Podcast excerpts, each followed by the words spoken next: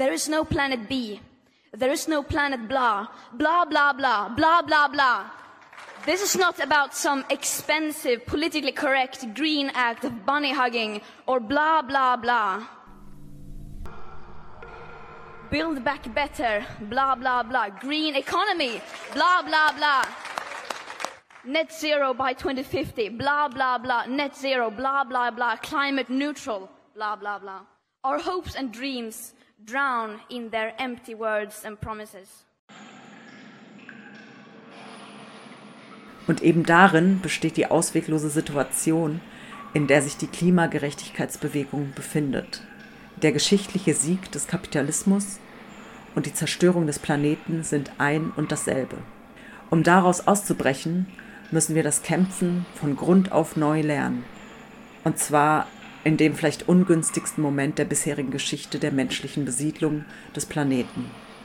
Andreas Malm, wie man lernt, eine Pipeline in die Luft zu jagen.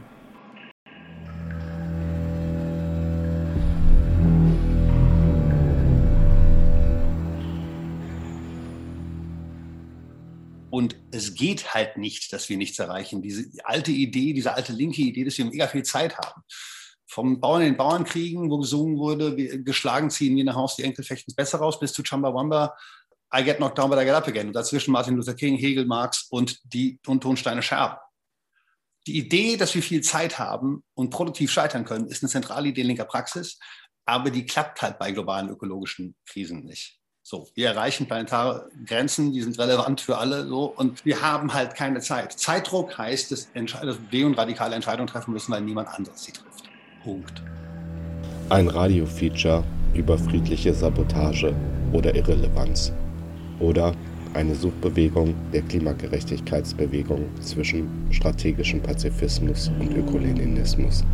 Wir hören Tadzio Müller, Klimaaktivist, und Detlef Hartmann, Autor, zur Einschätzung des Stands der Klimagerechtigkeitsbewegung in einer ersten Annäherung zur Frage der Notwendigkeit von friedlicher Sabotage als Widerstandsform. Irrelevanz oder Militanz. Im Grunde ist es so, dass die Antikohle- und Klimabewegung jeden Move aus dem Bewegungsplaybook perfekt durchgezogen hat. Wir haben sogar den Hambi verteidigt, eine materielle Verteidigung eines Ortes. Das ist fast unerhört, siehe Syndikat etc., alles, was hier mal geräumt wurde in Berlin in den letzten Jahren und anderen Orten. Also wir haben einen Ort verteidigt, wir haben Riesendemos an den Start gebracht. Ende Gelände hat dauernd erfolgreiche Aktionen durchgeführt, immer wieder, was auch so eine Kampagne bisher noch nie geschafft hatte. We did everything right, und die Gegenseite hat es auch ziemlich verkackt. Also Sachen wie RWE, die ankündigen, den Wald räumen zu lassen, und die Regierung, die am 20.09. als 1,5 Millionen Leute auf der Straße waren, während die Fridays auf der Bühne waren, hat die Regierung ihr Klimapäckchen verkündet, was halt totaler Bullshit ist. Im Grunde ist es so, wir haben alles richtig gemacht und nichts hat funktioniert. Es gibt weder eine globale Klimapolitik, ich poste hier auf Twitter fast jeden Tag, meinen Doomstweet, also den Anstieg der CO2-Konzentration der Atmosphäre ins Verhältnis gesetzt oder ins Nicht-Verhältnis gesetzt zu den klimapolitischen Großevents wie Paris, Kyoto etc., die nichts gebracht haben. Auch national sehen wir, dass die Ampel, ich meine, der Herr Wissing hat das Verkehrsressort, die FDP hat das Verkehrs- und Finanzressort inne. Ich weiß nicht genau, wie man sich vorstellt, dass man da eine Ökowende hinkriegt. Und also das heißt, es gibt keine globale Klimapolitik, es gibt keine nationale Klimapolitik und nichts, was wir bisher gemacht haben, weder auf der Policy-Ebene noch auf der Protestebene. Weder Policy funktioniert noch Protest funktioniert. Das bedeutet, dass Irrelevanz momentan der Zustand, that's the state of affairs. Und ich und ein paar andere Leute haben gesagt, naja, der Weg nach vorne ist jetzt nun mal, es bleibt kein anderer offen, als eine ausweitende militante Aktion, Sabotageaktion und so weiter, weil wir nichts mehr anderes im Playbook haben. Es ist gar nicht so, dass ich ein großer Militanzfan bin. Ich habe ja mein Leben damit verbracht, massenhaft zivilen Ungehorsam zu organisieren. Literally, seit 1997 mache ich das. Aber es ist die letzte Option, die uns die Gesellschaft noch lässt, indem sie einfach konstant sagt, ja, Klimaschutz ist wichtig, aber scheiß drauf, den machen wir jetzt auch nicht wirklich. Ja, ich meine, man kann das nur befürworten. Also Formen von Sabotage, also die Lage ist ja ernst, da braucht man überhaupt, da gibt es nichts, kein Vertun. Und um der Ernsthaftigkeit dieser Lage zu begegnen, bedarf es tatsächlich härterer Mittel, als sie im Augenblick angewandt werden. Es ist so, dass also der Staat und alle, die klimapolitisch irgendwie verantwortlich sind, eigentlich sagen, okay, demonstriert nur, das geht uns am Arsch vorbei, da haben wir überhaupt gar keine Probleme, macht weiter so, dann ziehen wir unsere Geschichten weiter durch. Das geht unter keinen Umständen, sondern man muss wirklich deutlich machen, wie ernst es einem ist, und die Lage ist wirklich sehr ernst. Und Sabotage ist eigentlich im Grunde genommen das Widerstandsmittel seit ewigen Zeiten in der Auseinandersetzung mit dem Kapitalismus, und ich habe viele Jahrzehnte an Sabotage miterlebt und selber mitgestaltet.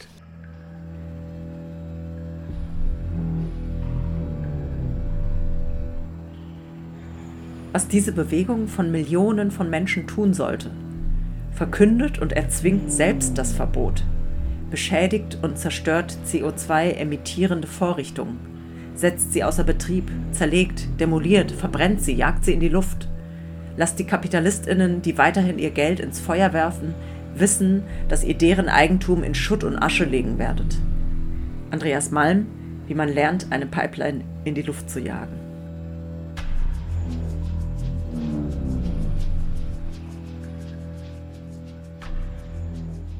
Die Klimakatastrophe und das Ausbleiben von notwendigen politischen Maßnahmen für eine sozial-ökologische Transformation bilden den Hintergrund der momentan heiß diskutierten Debatte, ob es Zeit sei, für die Klimagerechtigkeitsbewegung den bislang gewaltfreien zivilen Ungehorsam, Widerstand selbst zu eskalieren und zur Sabotage der fossilen Infrastruktur zu greifen. Unter anderem Andreas Malm, Klimaaktivist und Humanökologe, der über den Zusammenhang von Kapitalismus und Klimawandel forscht, legt diesen Strategiewechsel unter anderem in seinem Buch »Wie man eine Pipeline in die Luft jagt, gemeinsam kämpfen lerne in einer Welt in Flammen« nahe. Auch Tadzio Müller plädiert für eben jenen Strategiewechsel hin, wie er es nennt, einer friedlichen Sabotage, oder müsste man mit Malm eher von einer intelligenten Gewaltanwendung sprechen. Wir wollten von Tadzio wissen, was heißt friedliche Sabotage überhaupt und wie könnten wir uns dies bildlich vorstellen? Das tue ich, sobald ich ganz kurz den Gewaltbegriff genommen habe und ihn mit dem Baseballschläger in einem Homerun aus dem Stadion befördert habe. Entschuldigung, aber intelligente Gewalt, da fällt Andreas ein bisschen auf den Trick rein des bürgerlichen Zentrums, das sagt, Sachbeschädigung ist per se Gewalt. Jetzt ist es erstmal so, dass natürlich Sachbeschädigung Gewalt sein kann. Aber das ist sie immer nur vermittelt über die Beziehung der Dinge zu den Individuen, zu Menschen, zu Individuen oder Kollektiven. Wenn ich das Auto eines Menschen zerstöre, der von diesem Auto abhängt oder dieses Auto regelmäßig, natürlich tue ich ihm dann Gewalt an, das ist völlig klar. Aber wenn ich einfach in den Wald gehe und einen Stuhl zertrümmere, dann ist das keine Gewalt, dann ist das Sachbeschädigung. Das Zerstören von Seelen, Gefühls- und interessenlosen Gegenständen. Als solches können sie nicht das Objekt von Gewalt sein, wenn man sie in Isolation betrachtet. Und es ist wichtig, das zu sagen, dass wenn, und jetzt komme ich zu einem Bild, ne, wie stelle ich mir sowas bildlich vor? Die EU-Kommission hat ein Riesenprojekt Gaskraftwerke, Gaspipelines, Gasstorage, das Gas auszubauen, fossiles Gas. Das hieß früher mal Erdgas. Das ist ein mega guter Advertising-Trick.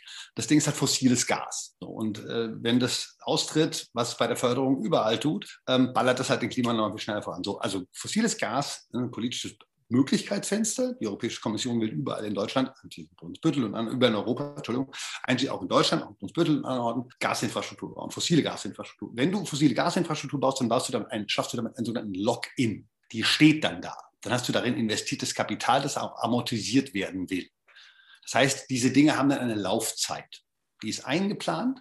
Und wenn wir das Ding hinterher zumachen müssen, dann kommt wieder irgendein ekliges Fossil-Fuel-Unternehmen und sagt, ihr müsst unter dem Energy Charter-Treaty dafür Geld zahlen. Also gibt es Schadensersatzzahlung.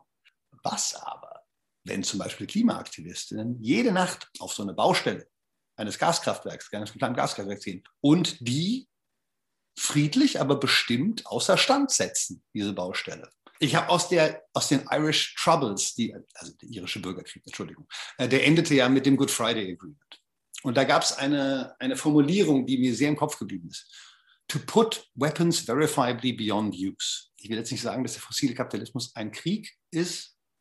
Anders gesagt, das wäre eine Diskussion für einen anderen Podcast oder eine andere Sendung vielleicht. Ich will sagen, Bagger, für die in Gaskraftwerken sind, keine Kriegswaffen. Aber sie stellen im Grunde einen Angriff auf andere Menschen dar. Das Bauen fossiler Gasinfrastruktur stellt einen Angriff auf andere Menschen dar, der zwar zeitlich vermittelt in der Zukunft stattfindet, aber kausal jetzt durchgeführt wird. Das Bundesverfassungsgericht, Entschuldigung, wenn ich hier so zentristisch argumentiere, aber ich versuche ja ein neues Licht zum Bürgertum zu öffnen. Das Bundesverfassungsgericht hat gesagt, dass wir in Zukunft, dass zukünftige Freiheitsrechte heutige Freiheitsrechte einschränken können. So, und jetzt zum Bild. Leute kommen auf diese Baustellen jede Nacht, lassen sich auch von Zäunen nicht aufhalten, durchfließen, wie wir das 100.000 Mal geübt haben mittlerweile, 100 Mal, Entschuldigung, durchfließen Ketten von Security-Leuten und Polizistinnen und zerstören mit ihren bloßen Händen oder mit dem, was ich neulich das Notwehrhämmerchen nenne, das ist das, was in den U-Bahnen hängt, zerstören mit solchen Notwehrhämmerchen die Bauinfrastruktur. Und am nächsten Abend machen sie es wieder. Kommt niemand bei zu Schaden.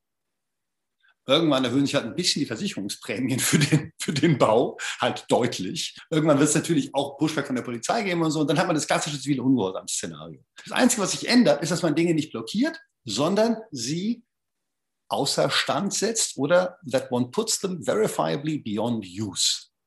Das ist keine Gewalt. Es ist literally Notwehr, die Sachbeschädigung beinhaltet. Was ich angesichts der Herausforderungen der Klimakrise für nicht nur ethical small change, sondern in dem Sinne, also das ist ja nicht nur, das ist ethisch eine positive Sache. Das kann mir niemand erklären. Das ist keine Gewalt. Nobody can explain to me, dass das schlecht ist. Weil wenn wir Gewalt sagen, meinen wir ja meistens schlecht. So, daher, es ist nicht intelligente Gewalt, es ist einfach intelligente Bewegungsstrategie. Und die neue Form, die zivile Ungehorsam jetzt notwendigerweise nehmen muss. Jede Debatte über Sinn oder Unsinn von Aktionsformen bedarf gewisser Maßstäbe oder sollte man es Richtlinien nennen, die sicherstellen, dass Aktionen nicht zum Selbstzweck verkommen, die im schlimmsten Falle der Reaktion und Repression der bürgerlichen Staatsgewalt in die Hände spielt. Detlef Hartmann hat als Aktivist die 70er Jahre miterlebt, ein Jahrzehnt von linksradikalen Aufbruch und von Sabotageaktionen verschiedenster Gruppen und sozialen Bewegungen. Vom Autor des in der autonomen Szene der 80er Jahre heiß diskutierten Buches Leben als Sabotage wollten wir wissen, was in den 70ern als Common Sense in Anlehnung an Thomas Paine zur Frage der Sabotage in der Linken galt. Also in den 70er Jahren war Common Sense, dass man ohne weiteres Sabotage anwenden muss. Es gab viele Gruppen, die das gemacht haben, auch unterhalb der Gewaltschwelle, die ja nun leider Gottes durch die RAF bestimmt worden ist. Die Revolutionären Zellen, die Rote Zora haben das gemacht. Für die galt tatsächlich als absolute Leitlinie eine Mischung von Effizienz auf der einen Seite und Moral auf der anderen Seite. Das heißt also, Menschenleben dürfen unter keinen Umständen gefährdet werden. Es darf nicht gegen Menschen gehen, aber auf der anderen Seite gibt es eine ganze Menge Mittel, die man ergreifen kann, um Sabotage wirksam zu machen. Und sie muss effizient sein. Sowohl Rote Zora als auch Revolutionäre Zellen haben immer darauf geachtet, dass man genau ein Objekt auschecken muss, damit niemand in Schwierigkeiten, damit niemand verletzt werden kann. Und sie haben es dann einfach eher nach ihrem eigenen Bekunden sein gelassen und sind einen anderen Tag wiedergekommen, wenn dann irgendwie ein Zweifel dran waren, dass es irgendwie jemand geschädigt, persönlich geschädigt werden könnte. Das ist sozusagen die Verbindung von Effizienz und Moral. Aber ich denke, das ist ein guter Anknüpfungspunkt. Man sollte da, es gibt ja eine ganze Menge Literatur darüber, also man sollte da sozusagen sich Ideen und Überlegungen holen, um die eigene Diskussion, um die Frage von Sabotage anzureichern.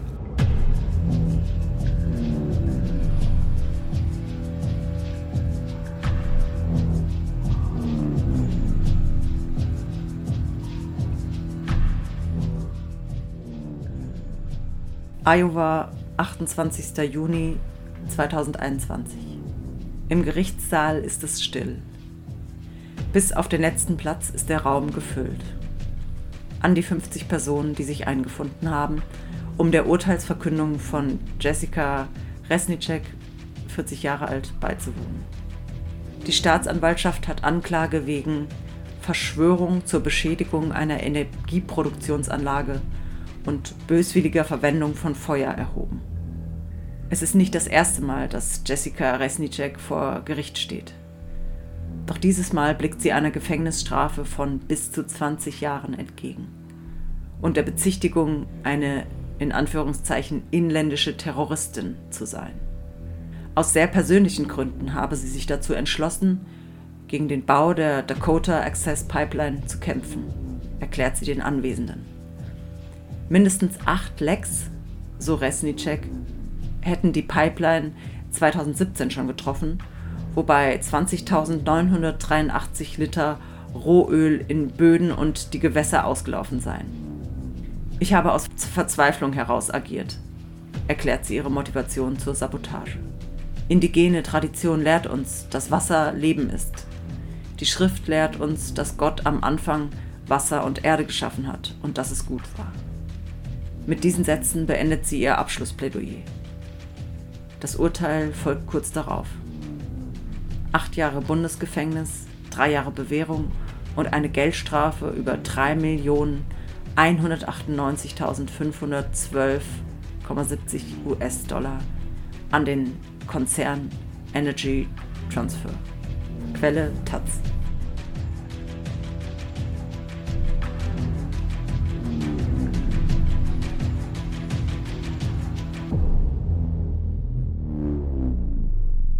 Auch von Tadzio wollten wir wissen, auf welchen historischen Bezugspunkt er sich konzentriert in seinen Überlegungen zum Thema friedliche Sabotage.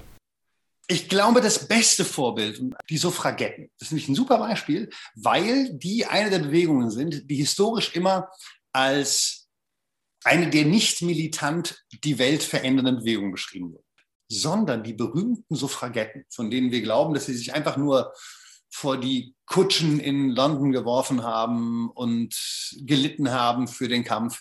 Die Suffragetten haben regelmäßig Briefkästen in die Luft gejagt. Das war eine ihrer ist Low Cost. Jede Kaderin kann einfach ein Päckchen packen und das Päckchen wirft sie einfach in den Briefkasten und bumm. So. Also es ist eine Low Cost, Low Risk Aktion, die ganz klar eine wichtige Institution des täglichen Lebens angreift. Denn, jetzt ich kann Emily Pankhurst hier nicht aus dem Kopf zitieren, aber sie sagt im Grunde Folgendes: Wir mussten in die Normalität der Gesellschaft eingreifen und diese stören, damit die anfangen, sich um unser Anliegen zu kümmern. Denn Frauen hatten ja noch kein Wahlrecht. Sie konnten also nicht durchs Wählen Probleme artikulieren oder ihre Position artikulieren. Deswegen finde ich die Suffragetten ein ganz, ganz tolles Beispiel, denn es war eine Bewegung, die hatte natürlich Demonstrationen, die hatte klassischen Ungehorsam, wie wir ihn kennen, aber sie hatten auch das Sommerhaus des Premierministers angezündet, wo ich tatsächlich sagen würde, okay, das würde mir jetzt auch nach der Köpping-Geschichte, das ist ein Schritt zu weit. Die Suffragetten waren deutlich militanter, als es die Klimabewegung momentan ist. Und da ist es dann so, dass Andreas Malms Frage, die auch schon von 2007 von einem amerikanischen Essayisten gestellt wurde, dass ich die eine relevante Frage finde.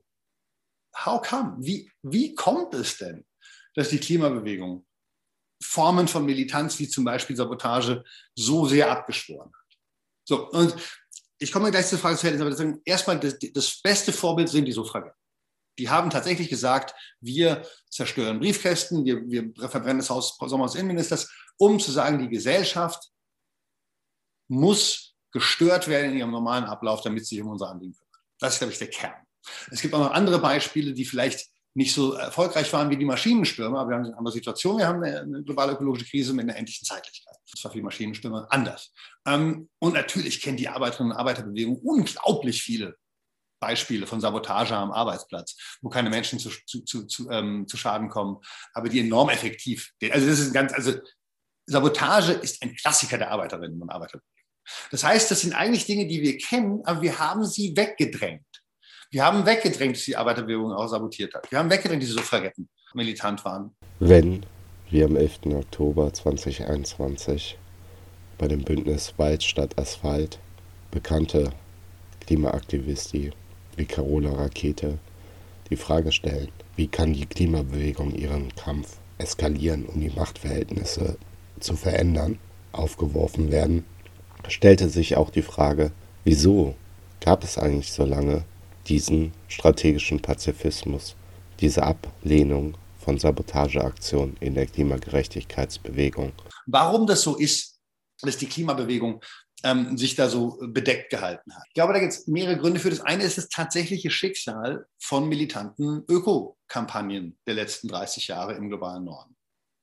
Also wenn man sich anschaut, was vor allem in den USA sogenannten Eco-Terrorists, das waren teilweise wirklich nur Leute, die Molasse sagt man das, also die Sirup in Bagger oder Digger oder SUV-Tanks geschüttet haben. Ne? Die haben jahrelang einen Knast bekommen. Ich habe gerade gestern den Guardian gelesen, dass ein Animal Rights Aktivist, der ein Decaging gemacht hat, also welche Tiere aus Käfigen rausgelassen hat, 7 Jahre Haft bekommen hat, ohne Bewährung. Ich erwähne es jetzt gerade, um es auch ernst zu nehmen. Dieser strategische Pazifismus, ich glaube, Andreas hat ein bisschen Unrecht, wenn er den bloß als ideologisch-bürgerliches Phänomen erklärt. Na, auch wir in Deutschland, die deutsche Klimabewegung hat, kann man sagen, seit guten 10 Jahren die taktische Leadership in Europa übernommen, nachdem die englische Klimabewegung sich verabschiedet hat in die Austeritätskampagnen. Und wir bauen auf eine Bewegungstradition auf, die Anti-Atom-Bewegung und andere, wo es auch Militanz gab. Aber wir haben tatsächlich weitgehend, mit Ausnahme mancher Auseinandersetzungen wie um den Hambacher Forst, wo es Sabotageaktionen gab, aber en masse haben wir gesagt, dass momentan bringt uns das von der Gesellschaft als freundlich angesehen werden so viel, dass wir das nicht aufs Spiel setzen.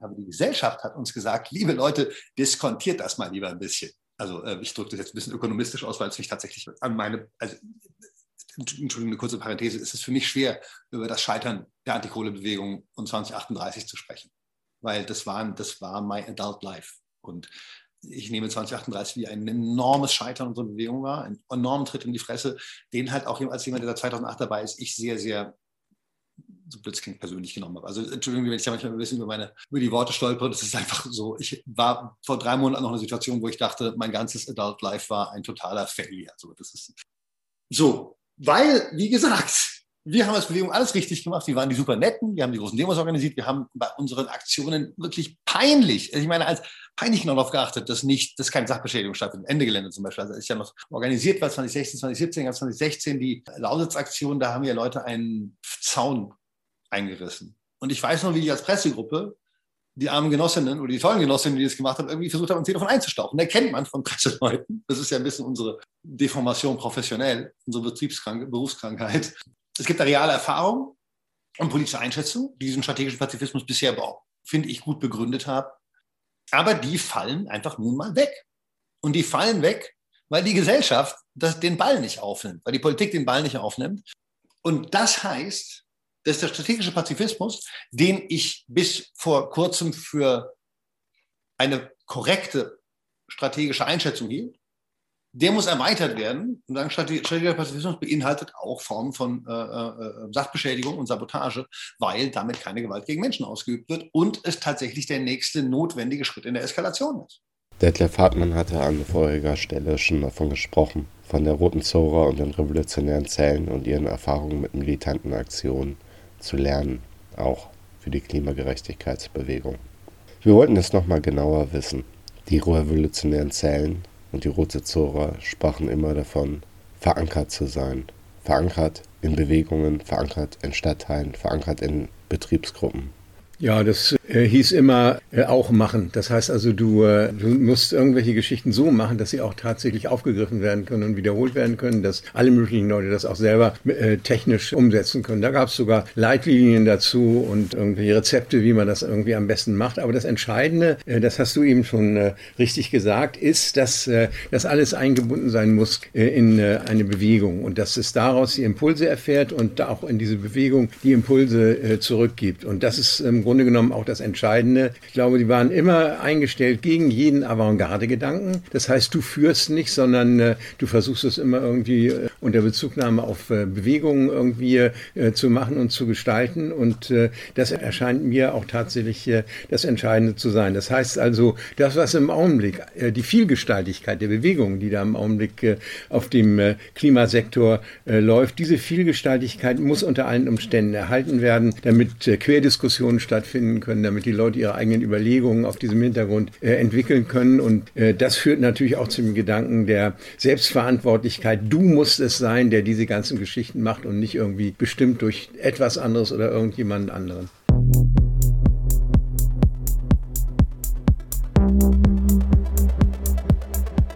(26.11.2021) Angriff auf Kohleunternehmen in der Lausitz. Letzte Nacht waren wir in einem Braunkohletagebau in der Lausitz und haben verschiedene Bagger, Fahrzeuge und generell alle Maschinen, die uns auf dem Weg begegnet sind, sabotiert. Wir haben ein paar Bilder aus der Anleitung beigefügt. Wir möchten uns bei General Ludd für die Freude bedanken, die wir dabei hatten. Wir glauben nicht, dass wir die Welt retten können, aber wir werden bis zu unserem eigenen Untergang kämpfen, um ein Stück des alles verschlingenden Leviathans mit ins Grab zu nehmen. Wir wollen Rache nehmen und sie dafür bezahlen lassen. Es ist ein wirklich befriedigendes Gefühl, unsere Lebenszeit für etwas einzusetzen, das wir von ganzem Herzen lieben. Das zu zerstören, was wir von ganzem Herzen hassen. Quelle Indie Media.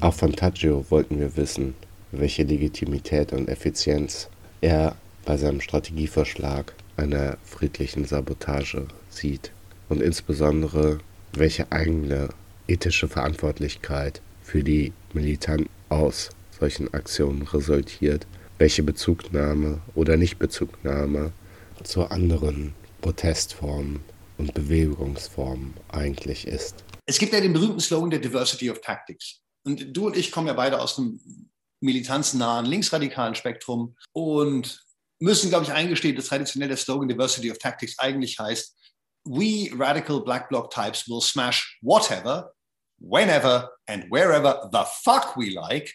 Und wer immer uns sagt, dass smashing everything that we want, whenever we want, wherever we want, nicht das Richtige ist, ist ein liberaler fucking Sellout. Da müssen wir, glaube ich, ehrlich sein. Wir haben diesem Slogan auch nicht wirklich zur Ehre gereicht.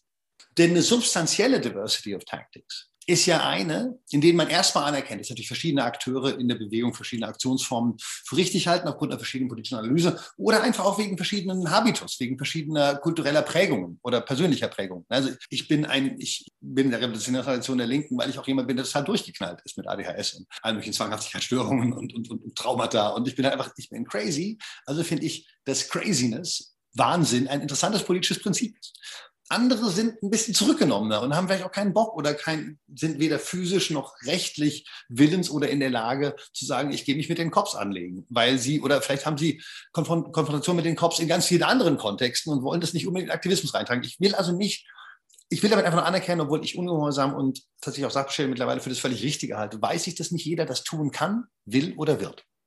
Das muss man akzeptieren. Erstmal, das ist sozusagen das Grundprinzip von Diversity of Tactics. Aber eine substanzielle Diversity of Tactics, meiner Meinung nach eine, wo man sagt, okay, bestimmte Ausschlüsse grundsätzlich sagen, okay, an einem Rand keine Zusammenarbeit mit irgendwie Fascho, Querfront, Bullshit, so Leuten, klar.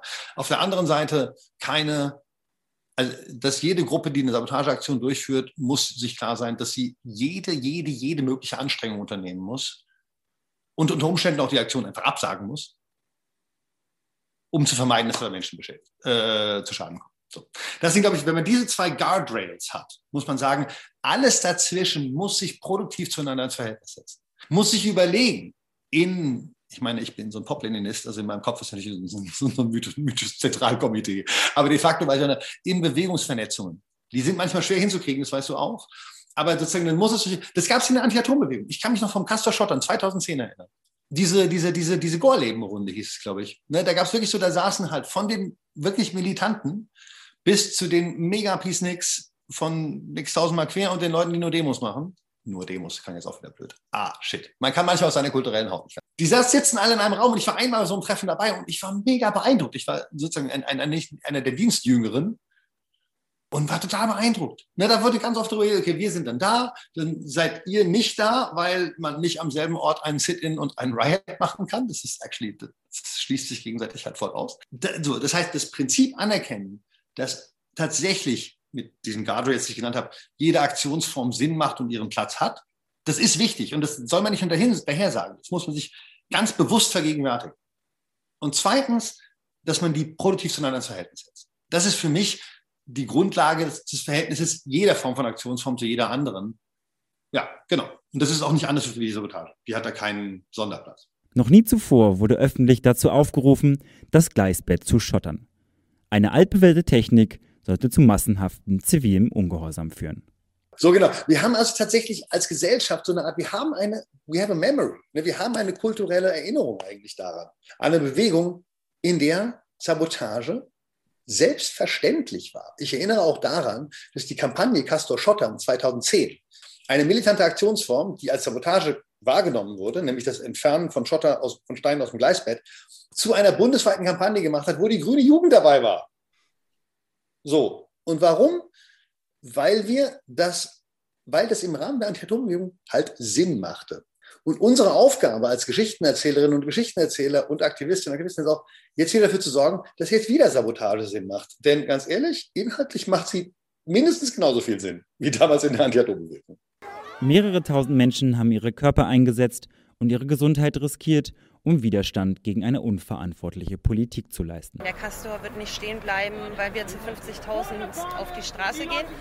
Der Castor wird nur stehen bleiben, wenn wir ihn blockieren. Mit Mut und Geduld ist es den Aktivistinnen letztlich gelungen, an mehreren Stellen die Strecke zu schottern. Der Castor-Transport wurde für längere Zeit behindert. Wenn tausende Strafandrohungen trotzen und 16.000 Polizisten die schwarz-gelbe Atompolitik durchsetzen müssen, dann geht ein tiefer Riss durch die Gesellschaft, bei dem es um mehr geht als nur einen Castor. Beim Castor Schottern, was wir gemacht haben, wir haben den Begriff ziviler Ungehorsam genommen und auf Sabotage ausgedehnt. Wir haben das ziviler Ungehorsam. Und warum wir das getan haben? Naja, weil ziviler Ungehorsam wurde damals schon als legitime sozusagen Praxisrange wahrgenommen, wie auch man es genau aussah. Und die Idee war halt, die Leute, die das machen, in dem Fall wir, die Kampagne Schottern und die Genossinnen, die da mitlaufen, zu schützen. Davor, dass die halt von der Presse und dann mithin auch vom Rechtssystem direkt angegriffen werden. So, das war die Idee. Das heißt, der Diskurs selbst über radikalere Aktionsformen und auch eine kritische Diskussion von Gewalt und dass wir keine Menschen beschädigen, dass da keine Menschen zu Schaden kommen, ist die Formulierung. Das ist die Art und Weise, wie man andere Aktionsformen legitimiert und möglich macht und die Genossinnen und Genossen, die diese Aktionsformen durchführen, vor Repressalien schützt. Und da würde ich den moderateren Flügel der Bewegung auch mal sagen, bitten jetzt, ey Leute, reißt euch mal zusammen. Also, wenn wir diese Diskussion, wenn der moderate Flügel sagt, wir dürfen diese Diskussion nicht führen, dann macht der moderate Flügel damit radikalere Aktionsformen unmöglich. Und das ist sozusagen nicht okay im Sinne einer substanziellen Diversity of Tactics. Wenn ein Flügel der Bewegung entscheidet, das ist notwendig. Und by the way, ich habe über niemanden konkreten Organisierten gesprochen, aber jetzt, wo wir in einem linken Forum sind, Carola Rackete hat in der Taz und in einem Podcast lange vor meinem Interview gesagt, das Ende Gelände bei der Brunsbüttel-Aktion im, glaube ich, August oder irgendwann im Sommer Sabotage schon geplant hat, es aber nicht funktioniert hat. So, das kam nicht von mir. Das heißt, dass die Bewegung selbst das schon entschieden hat. Wenn Fridays jetzt sagt, darüber sollten wir nicht reden, dann sind die einer Diversity of Tactics entgegensprechen. Und ganz ehrlich, sorry, wenn wir sagen, wir machen weiter Schuldemos, muss ich sagen, ja, entschuldigt, aber ihr müsst mir zeigen, wie die das bringen. Denn das haben sie halt bisher nicht gebracht. Es besteht kein kausaler Zusammenhang zwischen der Größe von Schuldemos und guter Klimapolitik. Ein weiterer Punkt ist, dass man die möglichen Kosten jetzt von der Legitimität. Die Aktionen sind erstmal legitim, grundsätzlich ethisch gesprochen. Und es ist die Aufgabe von Diskursproduzentinnen, sie weiterhin zu legitimieren. Und das ist, was ich tue. Und dafür lasse ich mich auch nicht kritisieren. Wie ich es mache, kann man auf jeden Fall kritisieren, aber nicht, dass ich es mache. Es ist unsere aller Aufgabe, die Handlungsmöglichkeiten so zu erweitern, dass wir, when shit hits the fan, so weit wie möglich handlungsfähig sind. Which is what this is about. Uns breitere Handlungsmöglichkeiten sichern. Wenn die Leute keinen Bock haben auf friedliche Sabotage, dann machen sie keine friedliche Sabotage. 28.11.2021. Köln. Feuer für Strabag. Wir haben heute Nacht den Strabag-Standort in Köln angegriffen und diesen um ein Auto erleichtert. Als Ziel haben wir Strabag ausgewählt, weil das Unternehmen seit Jahren von der Klimakrise profitiert und diese auch maßgeblich mitverursacht, da sie deutschlandweit Autobahnen bauen und unter anderem am Bau der A49 beteiligt sind. Für den Bau dieser Autobahn muss ein Teil des Dannröder Forsts weichen. Auch dort haben wir wieder gesehen, wie sich der Staat mit brutalen Mitteln gegen die Interessen der BürgerInnen und für den Profit der GroßkapitalistInnen entscheidet. Ob Osterholz, Moni oder Lützerath, wir bleiben alle. Wir werden die Angriffe auf unsere Wälder nicht unbeantwortet lassen. Quelle: Indymedia. Aus Sicht der Kampagnenarbeit stellt sich nicht so sehr die Frage, ob Sabotage legitim ist, was sie unserer Meinung nach ist, solange sie keine Menschen gefährdet, sondern wir müssen überlegen, ob Sabotage in dem Kontext, in dem wir uns gerade befinden, angemessen ist.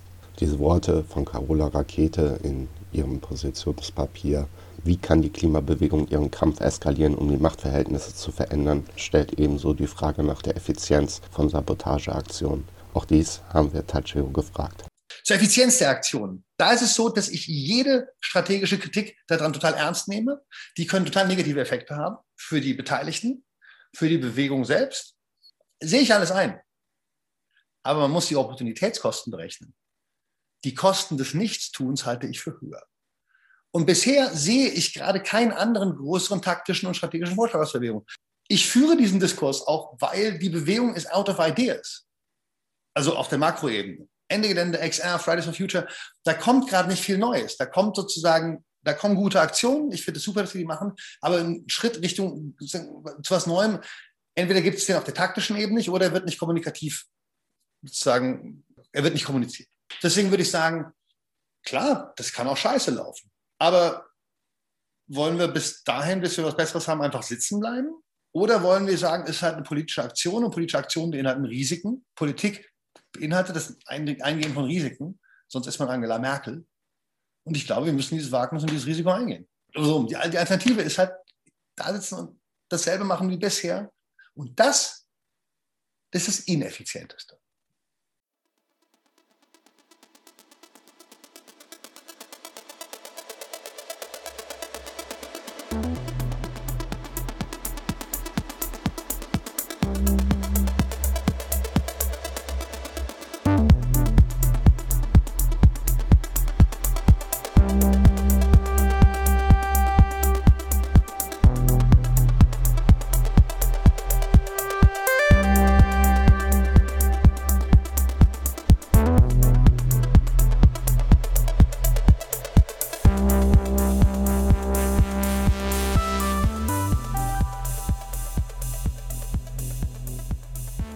Dieses Konzept fußt auf einem bestimmten Verständnis der Jahre vor der Oktoberrevolution.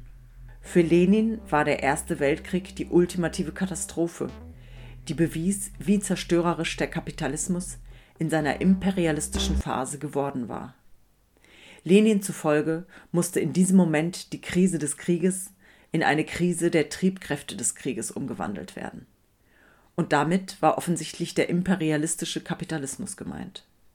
Wenn wir diesen Gedanken in unsere Gegenwart übersetzen, dann sollte unser strategisches Ansinnen sein, die ökologische Krise in eine Krise für ihre Verursacher, also das fossile Kapital, zu wenden. Das ist der Grundgedanke des Ökoleninismus. Ein weiteres Kennzeichen der Politik Lenins ist das Bewusstsein dafür, dass Verzögerungen äußerst gefährlich sein können.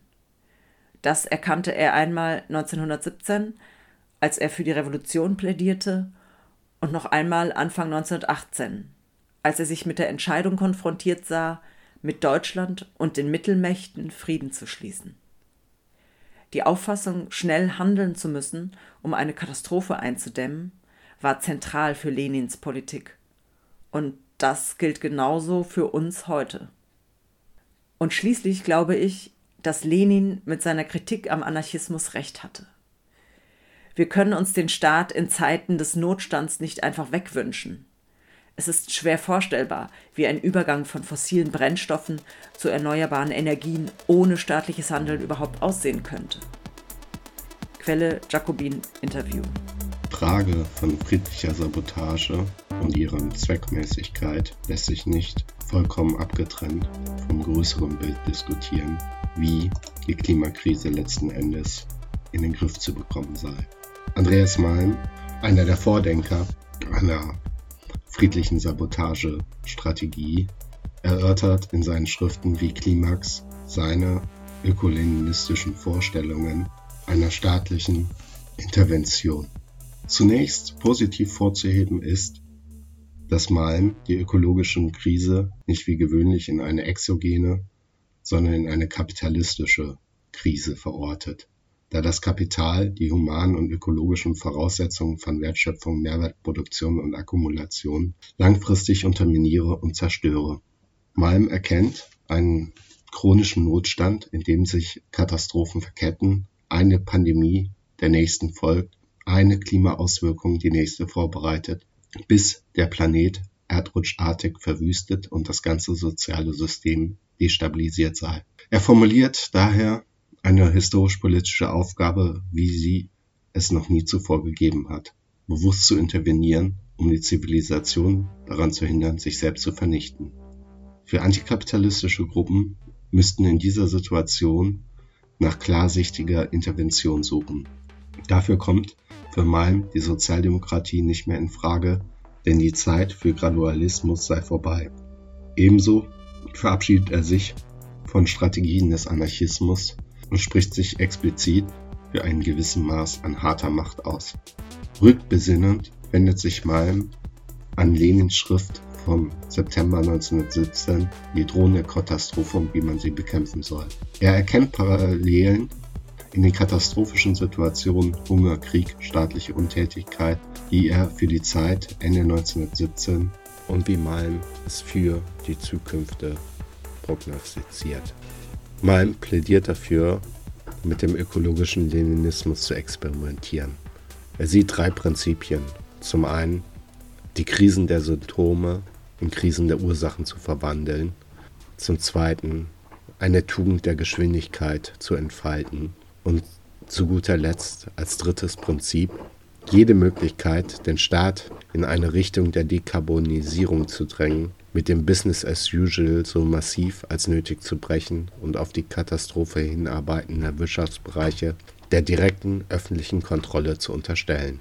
Konkret macht Malm seinen Ökoleninismus am Beispiel des Kriegskommunismus, wie er unter der Herrschaft der Bolschewiki nach der Oktoberrevolution 1917 bis 1923 in Russland geherrscht hat. Wir sprachen mit Detlef Hartmann über seine Sicht auf den Kriegskommunismus und erörterten mit Tadzio die Frage nach der Rolle des Staates für die Klimagerechtigkeitsbewegung und seiner Sicht auf Malms Staatstheorie. Dann habe ich allerdings Schwierigkeiten gekriegt mit dem schon vorher fertiggestellten Buch, das heißt Klimax, wo ich ganz große Probleme damit habe, was für Mittel und was für Organisationsformen Malm befürwortet, um also tatsächlich den Weg aus der Klimakrise zu finden. Und das ist, kurz zusammengefasst, der Kriegskommunismus. Der Kriegskommunismus war somit das Übelste, was also die Bolschewiki nach ihrer Machtübernahme, kann man so sagen, es war ja keine Revolution, 1918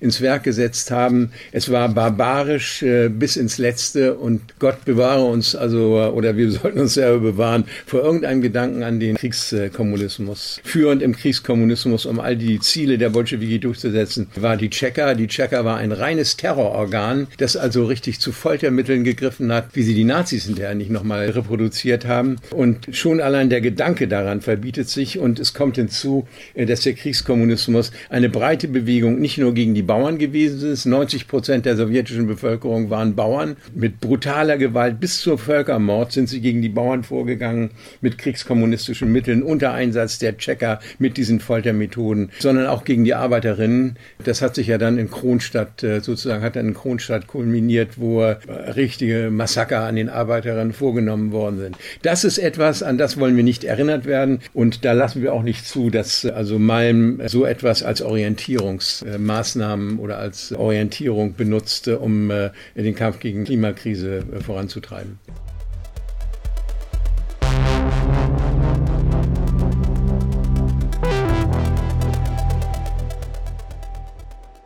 Also erstmal, auch ich stolpere natürlich als jemand, der in materialistischer Staatstheorie ausgebildet ist, über Andreas, by the way, a lovely man, für den ich mag und für den ich großen Respekt habe, dem ich halt nicht in allem zustimme, aber ich will nur sagen, Leute, die von seinem manchmal für uns krass klingenden Antizionismus einfach sehr abgeschreckt sind, den empfehle ich trotzdem, sich damit auseinanderzusetzen, was der sagt, weil der ist einfach mal der Denker, der den Marxismus in der ökologischen Krise momentan vor der Irrelevanz bewahrt. Das ist hoch anzurechnen, weil der Marxismus darf nicht ganz sterben, so scheiße so der real existierende auch sein mag.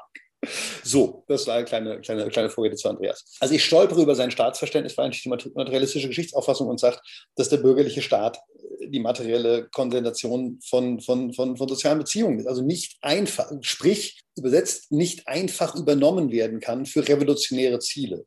Das eingegraben in dem bürgerlichen Staat Gewaltverhältnisse, Ausbeutungsverhältnisse, Herrschaftsverhältnisse sind, die auch der entschiedenste und ethisch beste Leninist und die beste Geheimdienstchefin nicht auflösen können werden. Das ist das Problem von der materialistischen Staatstheorie mit Andreas an. Lass es uns mal aber anders aufdröseln. Lass uns mal von einer Problematik ausgehen. Denn ich glaube, dass Andreas da in einem gewissen Sinne eine etwas hilflose Frage gibt. Und Hilflosigkeit ist die Conditio des Condition, das ist die Bedingung von Klimaaktivismus. Das muss man auch dazu sagen. Das Problem ist das der Generalisierung. Ich sage immer, wir brauchen halt auch Parteienalliierte im Staat, in der Legislatur, weil Bewegungen können nicht den ganzen Tag auf der Straße bleiben. Also wir können den ganzen Tag auf der Straße bleiben, aber irgendwann wird es Nacht. Und klar können wir ein Camp aufbauen und dann pennen wir dann ein paar Nächte. Aber wir bleiben an den Orten der Kämpfe oft nicht wohnen. Deswegen war, by the way, der Hambi auch so ein krasses Event. So ein krasser Ort und ein krasses Event. Weil die Leute, die den halt verteidigt haben und da gewohnt haben, die sind dann nie weg. Aber meistens ist es so, dass Bewegungen, vor allem die Massenbewegungen, da gehen halt Leute nach Hause. Die haben Jobs, die haben Familien. Manche Leute, ich werde langsam auch ein bisschen alt für Campen, habe ich das Gefühl, aber dann sagen mir 70-jährige Genossen, die seit Jahrzehnten campen, dass es Bullshit ist. Ich will damit nur sagen, unsere Erfolge müssen irgendwann verallgemeinert und permanentisiert werden, nachhaltig gemacht werden. Dafür brauchen wir Legislation, Gesetze. Oder andere Modi, so rum.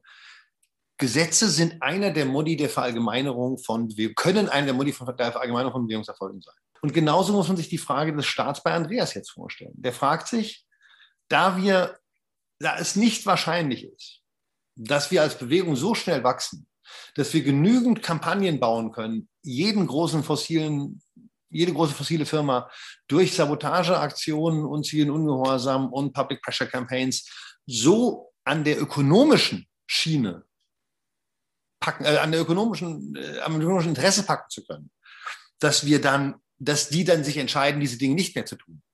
Das wäre quasi das Szenario erstmal ohne den Staat, ohne einen Verallgemeinerungsmechanismus. Dass wir qua Kampagne jedes einzelne Unternehmen, das von klimaantreibenden Aktivitäten profitiert, jeden Sektor halt selbst im Grunde da reingehen müssen, große Teile dicht machen müssen, teilweise platt machen müssen und das auch durchhalten. Dann da bleiben bei den zerstörten Fabriken oder bei den sabotierten Fabriken, auf den blockierten Gleisen und so weiter. Das ist eine harte Anforderung. Das wissen alle von uns, die Aktivismus gemacht haben. Irgendwann will man halt nach Hause. Und daher nochmal, eine unglaubliche Bewunderung für die Genossinnen im Hambi und im Dani und diesen anderen Ort. Ich könnte das nicht. Deswegen super, loud applause. Aber viele Leute können das nicht, weil sie eben auch teilweise zu Kindern nach Hause müssen und andere Verpflichtungen haben, die nicht einfach, wo ich auch sagen kann, wenn du mehr entschlossen bist, dann bleibst du hier. So, nee, ich gehe jetzt zu meinem kleinen Sohn nach Hause, zu meiner kleinen Tochter oder auch nur zu meinem Boyfriend. Ich kann nicht alle meine Beziehungen beenden, nur weil ich jetzt ein revolutionärer Kader geworden bin. Das ist auch nicht der beste Weg. Das alles, das heißt, nicht von einer abstrakten Frage ausgehen, sondern von einer ganz konkreten. Wie diese ganz konkreten Menschen, wie werden unsere Gewinne verallgemeinert? Und dann greift Andreas quasi in der Hilflosigkeit zum Staat, weil das nun mal der zentrale Modi der Vergesellschaftlichung, also der gesellschaftlichen Verallgemeinerung ist. Das ist die Frage, die Vergesellschaftlichung unserer Erfolge. Scaling up auf in Betriebsenglisch. Und solange es, und da muss man halt immer auch als Linke verstehen, dass wir Klimaaktivistinnen und Aktivisten das Gefühl haben, ja, wenn das nicht gelöst wird, dann gibt es halt auch nichts anderes auf die lange sozusagen Sicht. Es gibt nur noch den dauernden antifaschistischen Kampf in einer constantly declining world. So, und das ist auch keine lustige Perspektive. Daher dieses Gefühl, dieser Wunsch, okay, Dinge müssen schnell gemacht werden. Und der Staat erlaubt einem das, zumindest konzeptionell. Und Andreas hat auch diese Texte zur Staatstheorie gelesen. Aber der wird sich gesagt haben, okay, diese Gefahr ordne ich jetzt der anderen Gefahr unter, nämlich dass Dinge nicht schnell genug passieren.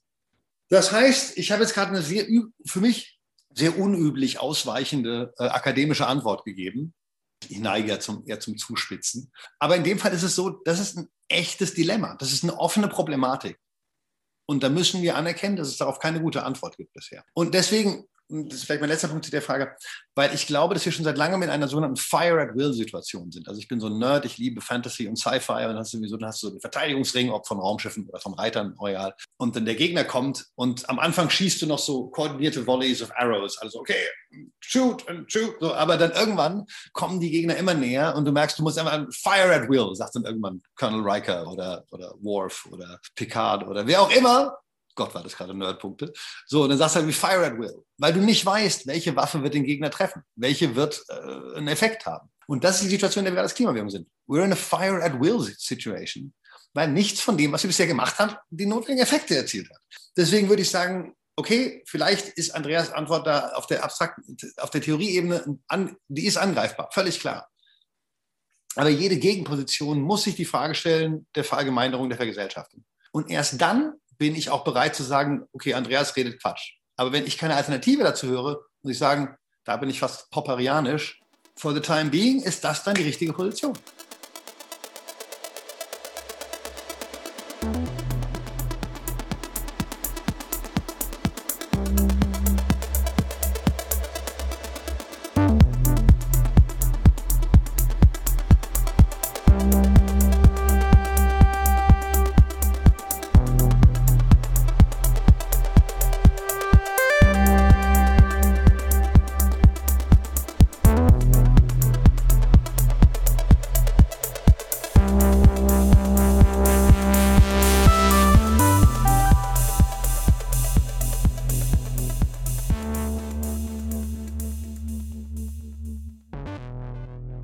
Ausgehend von der Erörterung der Staatsfrage wollten wir von Detlef Hartmann wissen, was es eigentlich mit dem Phantasma beim Malm über eine neue Produktionsweise, wie sie angeblich die Bolschewiki in der Zeit des Kriegskommunismus etabliert hätten, auf sich hat und welche Gefahr in diesem Phantasma auch für die heutige Zeit stecken könnte. Also das ist der Punkt, du sagst es ganz richtig, legst den Finger gerade auf den richtigen Begriff, das ist die Produktionsweise. Es geht Malm unter anderem auch darum, also sozusagen Abschied zu nehmen von der fordistischen Produktionsweise, in der ja der fossile Kapitalismus mehr oder weniger durchgesetzt worden ist, und zu einer anderen Produktionsweise zu kommen. Was er meint, ist die informationstechnologisch sozusagen aufgerüstete Produktionsweise, und die, da muss man sehr vorsichtig sein, stellt auch eine neue Form von Gewalt dar, von technologischem Angriff, der in ein neues Zeitalter führen soll. Und mit dem muss man sich sehr, sehr vorsichtig und zurückhaltend dann auch auseinandersetzen. Ich bin der Meinung, wir haben hier tatsächlich bei Malm einen ganz knallharten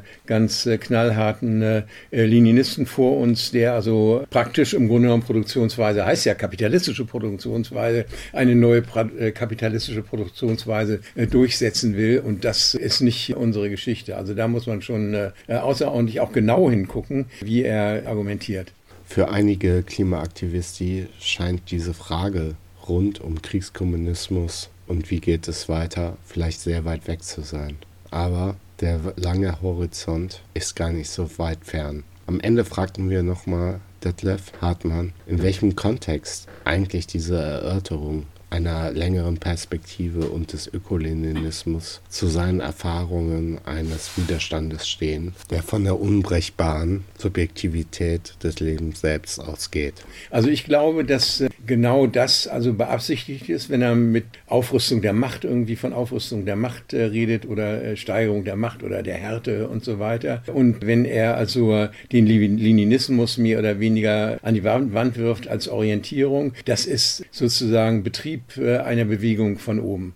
Und ich denke, der Leninismus war damals also sozusagen ein Arsenal von Mitteln gegen sozialrevolutionäre Bewegungen von unten. Und ich glaube, dass also das Anknüpfen an Möglichkeiten der sozialrevolutionären Bewegungen heute das Entscheidende sein werden. Nicht nur hier, sondern auch in den 3 Kontinenten. Da ist es so, dass sehr viele die Rettung der Welt vor der Klimakatastrophe auf ihre Fahnen geschrieben haben und dass das Leute sind, die auch sozusagen aus sozialrevolutionären Bewegungen kommen. Also moralische Ökonomie, das ist ein Signum sozialrevolutionärer Bewegung, ist das, was bei den Indigenas eine ganz, ganz große Rolle spielt. Und ich denke, man sollte eher denen vertrauen, als denjenigen, die leninistisch irgendeine Geschichte von oben durchziehen wollen.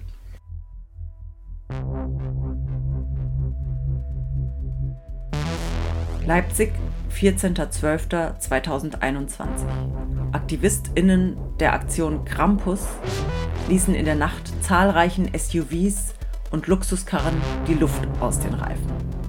Die Aktion prangert die überproportional hohe Umweltzerstörung und Klimaerhitzung durch Reiche an, die auch von der kommenden Koalition mitgetragen wird. Angesichts der sich immer weiter verschärfenden Klimakrise und einer Politik, die vor allem dem Autokapital dient, sehen wir keinen anderen Ausweg. Hochemittierende CO2-Maschinen müssen neutralisiert werden, um die Klimakrise zu stoppen und damit Menschenleben zu retten. Deswegen zieht der Krampus von nun an öfters durch die Stadt, um sämtlichen SUVs die Luft herauszulassen und mit einem Sicherheitshinweis zu versehen. Quelle: Indymedia.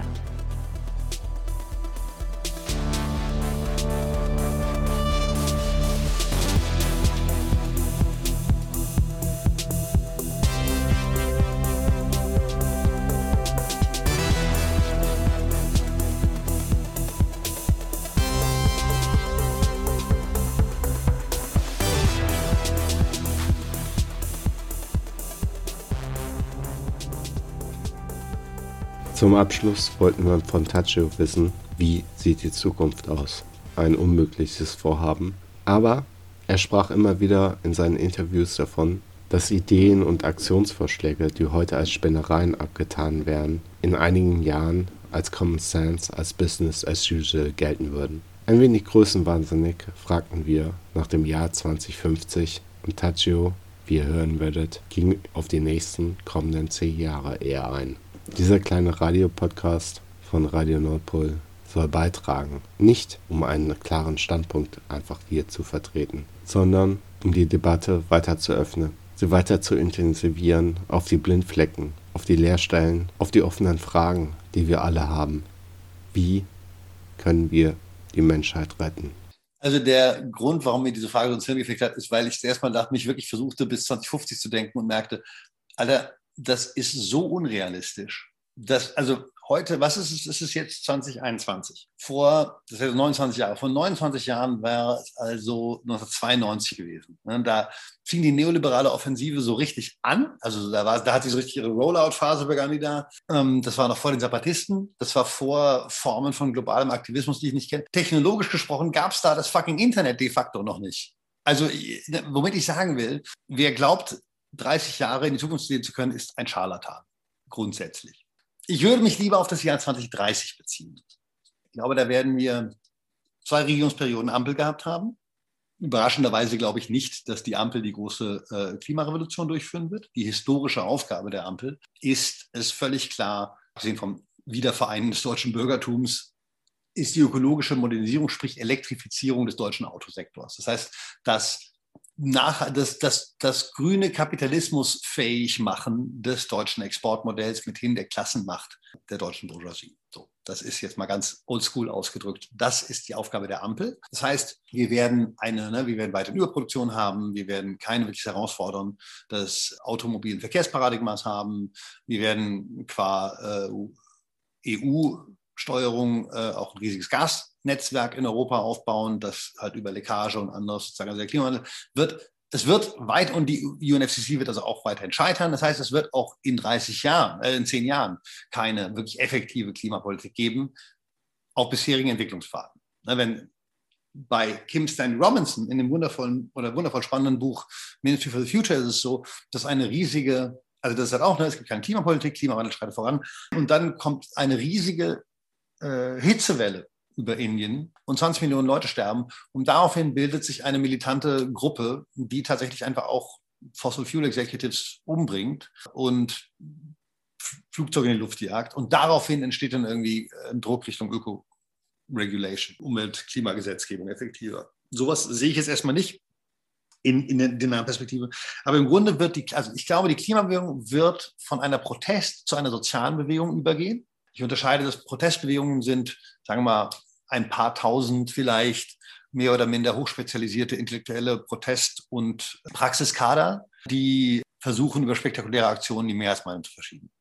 Soziale, und die sind sehr gut ineinander vernetzt, aber sind tatsächlich gesellschaftlich gesehen ein bisschen eine Bubble. Eine soziale Bewegung ist eine, wo sich die Gesellschaft bewegt. ich habe das mal in Argentinien erlebt, ich war da ein paar Jahre nach den großen Protesten 2001 und da war die Bewegung schon deutlich demobilisiert, aber trotzdem, das war die Gesellschaft in Bewegung oder breite Teile davon. Und das wird, glaube ich, passieren, weil das hat man schon gesehen mit dem For-Future-Subjekt, was sich da 2019 entwickelt hat. Klar, Corona hat uns das jetzt zurückgeworfen und die Fridays-for-Future-Welle ist auch erstmal gebrochen, weil wenn Wellen erstmal gebrochen sind, dann sind sie ja gebrochen. Da ist tatsächlich die Metapher völlig richtig, auch in dem, was man daraus ableitet. Im Rahmen der sozialen Bewegung, Klimabewegung, wird Sabotage normalisiert sein. Das wird natürlich repressive Reaktionen hervorrufen. Das sehen wir jetzt auch schon in den USA und England, gibt es ja schon Gesetzgebung. Im Rheinland sehen wir auch, in NRW sehen wir die Radikalisierung von, wie hieß das nochmal bei euch? Das neue Versammlungsgesetz. Ah, ja, genau. Reutz, Hashtag der Pimmel, Versammlungsgesetz gegen weiße Maleranzüge, die eine Uniform darstellen. Und damit an SA und SS erinnern. Genau. Mega. Ich glaube, so haben wir das gut zusammengefasst. Ja, das ganz genau. Für Leute, die es nicht kennen, das war im Grunde, das ist, wie sie die Kirsche auf diesem Kuchen, das symbolisiert ist perfekt. Das heißt, soziale Bewegung Klima, Sabotage wird normalisiert. Gleichzeitig wird die Bewegung, Klimabewegung auch einen Flügel kriegen, der eher so Nothilfe macht, so blöd es klingt. Das sieht man in den USA, New Orleans, hat man das ganz stark gesehen, dass es soziale Bewegungen waren. Tatsächlich Anarchistinnen haben nach Katrina die erste Health Clinic aufgezogen. Genossinnen aus der globalisierungskritischen Bewegung waren das, die irgendwie 6 Jahre davor in Seattle gerockt hatten. Und es wird auf der Ebene also, die Bewegung wird sich extrem ausweiten. An einem Flügel eben Sabotage, am anderen Nothilfe. Repressive Aktionen werden steigen. Gleichzeitig wird natürlich der grüne Kapitalismus für die Ampel immer wieder starke Einbindungstendenzen haben. Ich denke mal, wenn wir sozusagen uns in 2030 reindenken, werden wir eine Situation haben, wo die Gesellschaft auf mehreren Ebenen sehr viel konfliktiver geworden ist. Der Klima- und der antifaschistische Kampf und der antirassistische werden enger zusammenhängen und enger zusammenkommen. Also können wir einfach auf sozusagen eine sehr viel konfliktivere Zukunft vorherschauen. Ich wollte jetzt sarkastisch sagen, uns freuen, aber wusste nicht, wie das rüberkommt im Radio. Also we can look forward, sagt man im Englisch sarkastisch, to a sort of future of much more conflict, mit einer sehr breiten Bewegung, die von Sabotage zur Nothilfe alles macht, die vom Staat hart bekämpft werden wird. Gleichzeitig aber auch, wo es harte Versuche der Einbindung geben wird. Und ich glaube, aus Bewegungsperspektive macht es das nochmal wichtiger, um das jetzt vielleicht so ein bisschen wieder zusammenzubinden, dass ich habe vorhin von der Problematik der Verallgemeinerung gesprochen, dass wir Modi in der Bewegung finden, Modi der Verallgemeinerung, also eben sowas wie diese Gorleben-Runde. Ich weiß, das ist total schwer.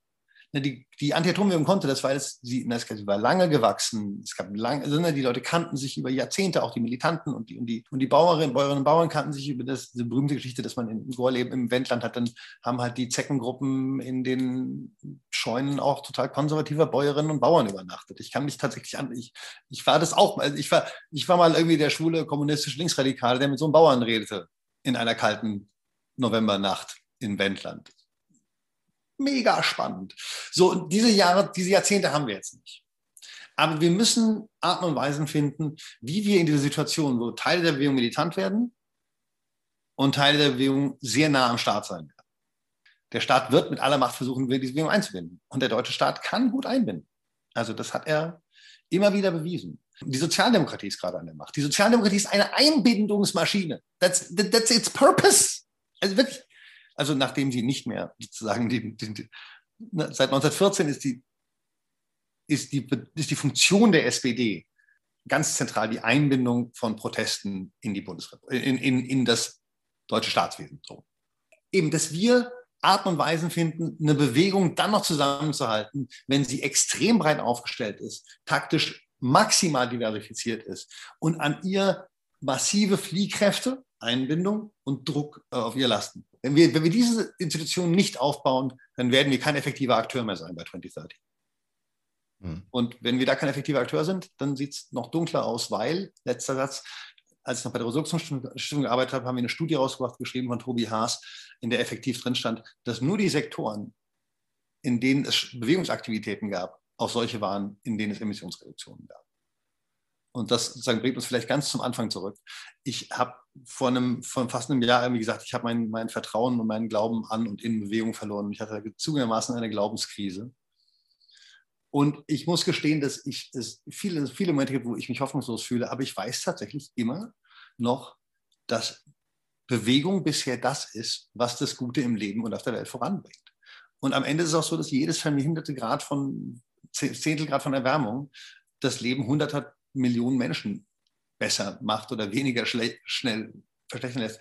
Und außerdem ist es im Kampf gegen den Faschismus auch ganz zentral, weil je wärmer die Welt wird, desto faschistoider wird es. Und deswegen kann ich nur sagen, auch wenn Dinge manchmal hoffnungslos aussehen, Bewegung ist immer noch der beste Weg, die Welt zu verbessern oder dafür zu sorgen, dass sie weniger schnell scheißen.